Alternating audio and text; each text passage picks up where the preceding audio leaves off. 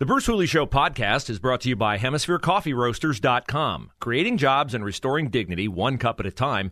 Good coffee doing good. Learn more at HemisphereCoffeeRoasters.com.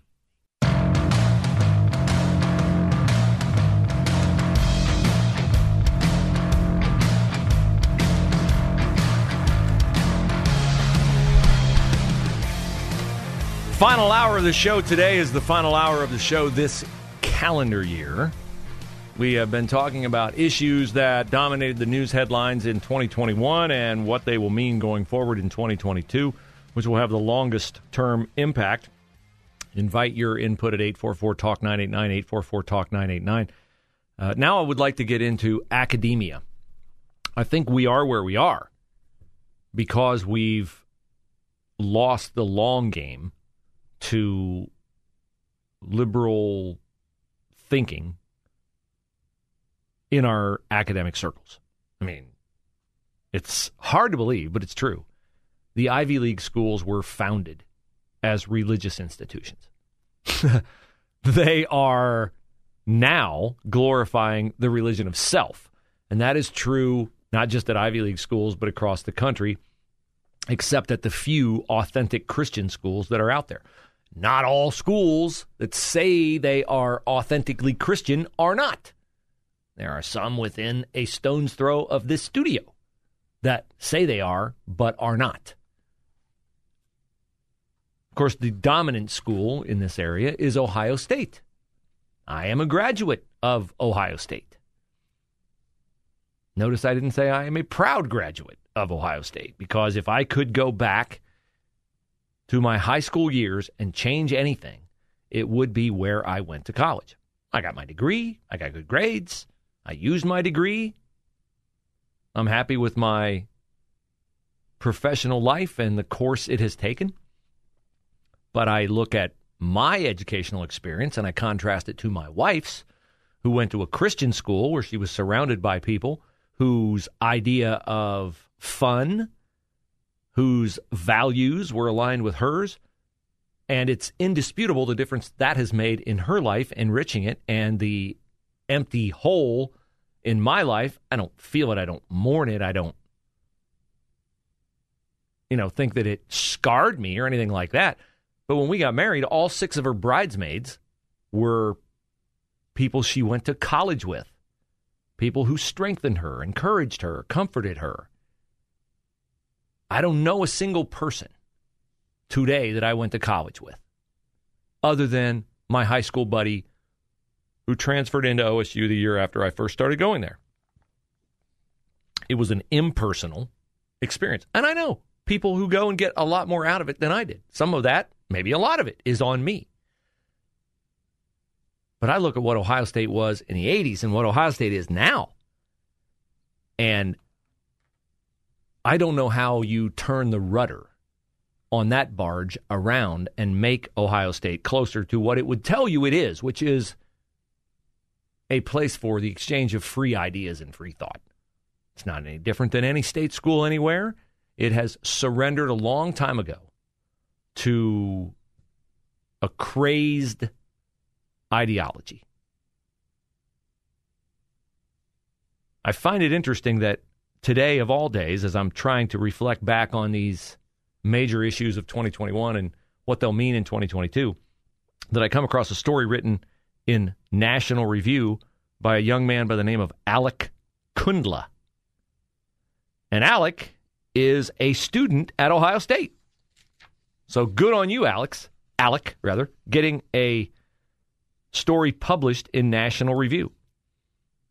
And it is about the tweet that was issued by Mark Perry of the American Enterprise Institute last week, noting that Ohio State spends $13.5 million a year to finance 132 faculty members whose job it is to perpetuate diversity, equity, and inclusion. Alec calls them diversicrats. Now, there's a certain amount of this that has to happen, right? We want handicapped people to have things, to have allowances made for their physical limitations so they can get an education. We have no objection to that. In fact, we should be all about that. So a very small percentage of that $13.4 million, less than 4 million, less than 25%, less than actually about 30%, goes to do things like that. Service handicap people, uphold Title IX. But the lion's share of it, just a little under $10 million, goes to a portion of these diversity, equity, and inclusion efforts under the Office of Diversity and Inclusion, or ODI. And what does Alec Kundla, who's at Ohio State, have to say about this? Well, he basically says that this is a well funded effort to ingrain left wing ideas and exclude conservative ideas, which is to say, dissenting ideas, from the Ohio State campus. I'll read from his story. According to its website, the Office of Diversity and Inclusion supports, quote, the recruitment, retention, and success of students, faculty, and staff who enhance diversity at Ohio State. The description conspicuously lacks a definition of diversity. You're going to spend $10 million on it. I think maybe you ought to tell people what it is. But they don't tell people what it is. But you know what it is. And Alec Kundla tells you what it is. He writes In practice, this manifests as a pursuit racial diversity through some legitimate research and through some affirmative action programs and other race targeted measures. But there's no reason for racial diversity, he writes, to be the university's sole or overriding imperative. No, there is not. No, there is not. Why are we advantaging people on the basis of race? That is, by definition, discriminatory. If we were to advantage people on the basis of race at the expense of racial minorities, that would be racist. And we would oppose that. So it is perfectly consistent to oppose racist ideas when they advantage people of a certain race. Because it's not the advantaging or the disadvantaging that determines whether they are racist practices. It is the engagement in an effort to do one or the other, or both. But you can't do both at the same time because, of course, when you are taking from one, you are doing it to give to another. I will read more from uh, Mr. Kundla's piece in the National Review. He talks about Black Lives Matter murals in the library. Excuse me, Black Lives Matter murals. Black Lives Matter is a political organization it is a divisive political organization, and it is an organization that does not traffic always in truth. For instance, he points out one of the murals reads, Hands up, don't shoot. A phrase that originated with the 2014 killing of Michael Brown, who some activists claimed had his hands up when he was shot. But that was a lie. The claim was found to be inconsistent with the evidence. And who found that to be a lie? None other than Eric Holder of the Obama Department of Justice. Mr. Kundla concludes, and he's dead on with this conclusion at a university, new and controversial ideas ought to be presented and discussed. Inviting public intellectuals to lecture on these topics is in line with the mission of a university. However, the new and controversial ideas also ought to be scrutinized and debated Yet there seems to be little of either in the Office of Diversity and Inclusion's Diversity Lecture Series, which features no speakers defending American society as it stands. No speakers arguing against race based tribal politics, and no speakers challenging the theory of systemic racism. The Diversity Lecture Series features a lineup that seriously lacks ideological diversity because, of course, Ohio State is not interested in ideological diversity. It is interested solely in ingraining liberal ideology, which is to say, the lie, the systemic racism still exists and is still practiced in the United States and in the educational system. This is Ohio taxpayer money being used at Ohio State to the tune of $10 million a year to continue to twist the minds of young people who will grow into city council presidents in Columbus, Ohio, governors, maybe presidents. And we are funding it. And the question is why and what are we going to do about it?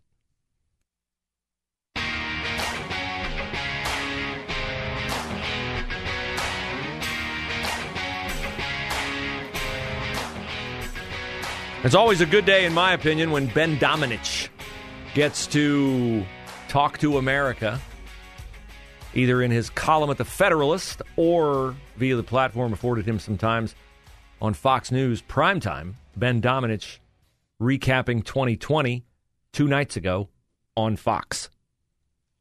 The images of 2021 that will stick in our minds are many. The footage of brutal criminality in American cities taking place in broad daylight. Our fellow citizens arrested not because they stole or ransacked, but because they tried to buy a burger without showing their papers. The image of Afghans dropping through the sky as they clung desperately to American planes. Of mounted border patrol accused by this pathetic White House of racism and whipping, all for the crime of simply attempting to do their job. And parents hauled away in handcuffs for having the audacity to demand that school board members do their jobs and protect our children from abusive ideologies. And then there was the contrast between a scene of chaos at the Capitol as American citizens expressed their fury. These Americans, even the ones who never went into the Capitol, were branded terrorists, and Congress set up an unconstitutional committee to punish all Republicans as such.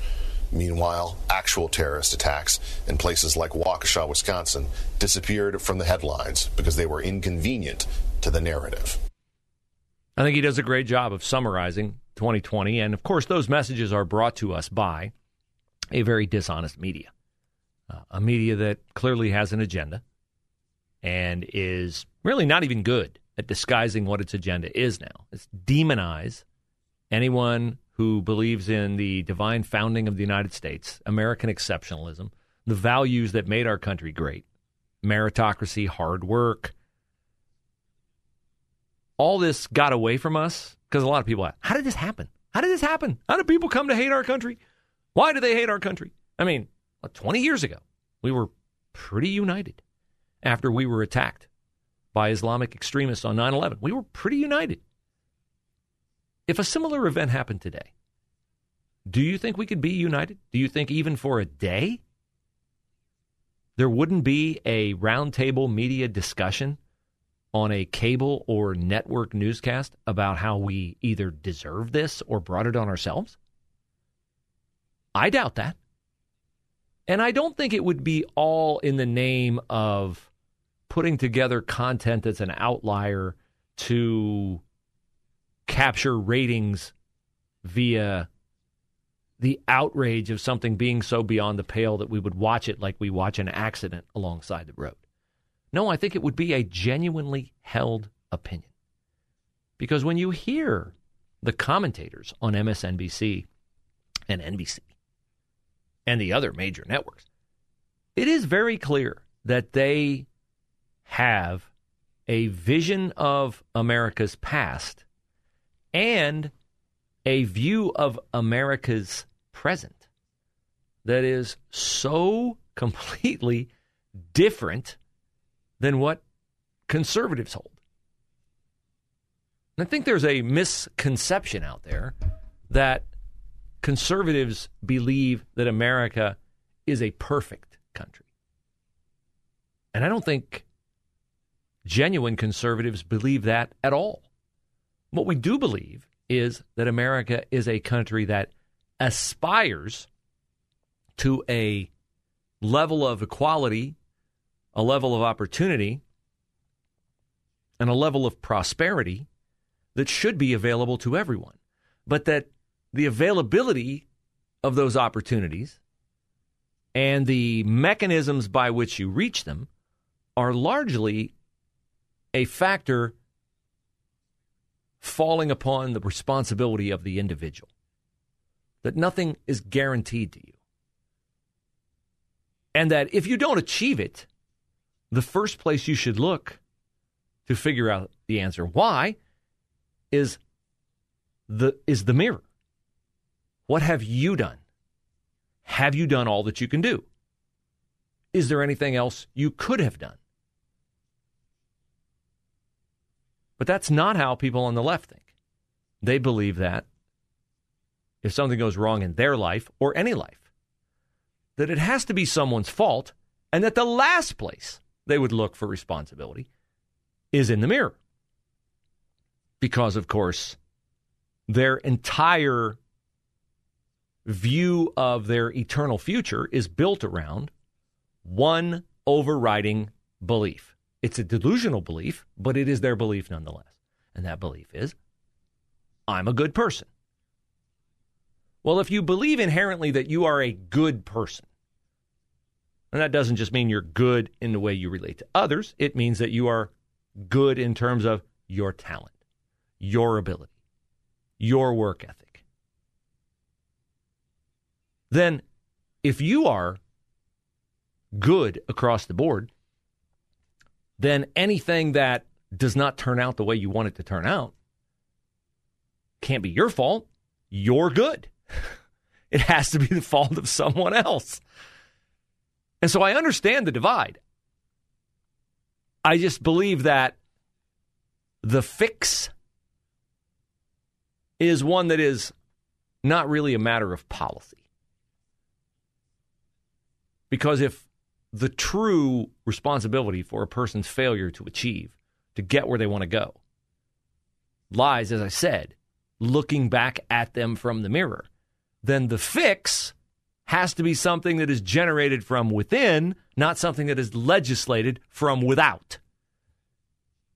And we have roughly half our country believing that the fix is something someone else can do for you, something someone else can take from someone and give to you. So I don't know that there is a bridge between those two viewpoints, between those two ideologies. Do we have to find a way to coexist? Yes, we do have to find a way to coexist. And for a long time, we did coexist because we had a respect for the other side because they would at least take the time to listen to a viewpoint and be open to changing. But I don't think we are at a point now where anyone wants to listen to anyone else because we come at the cure for this from such totally divergent opinions. Conservatives believe that your rights come from God. Liberals believe your rights come from the government and that the government is God. And a conservative, particularly this conservative, is never going to waver on where the sovereign authority ultimately rests in this world. And it's not with me.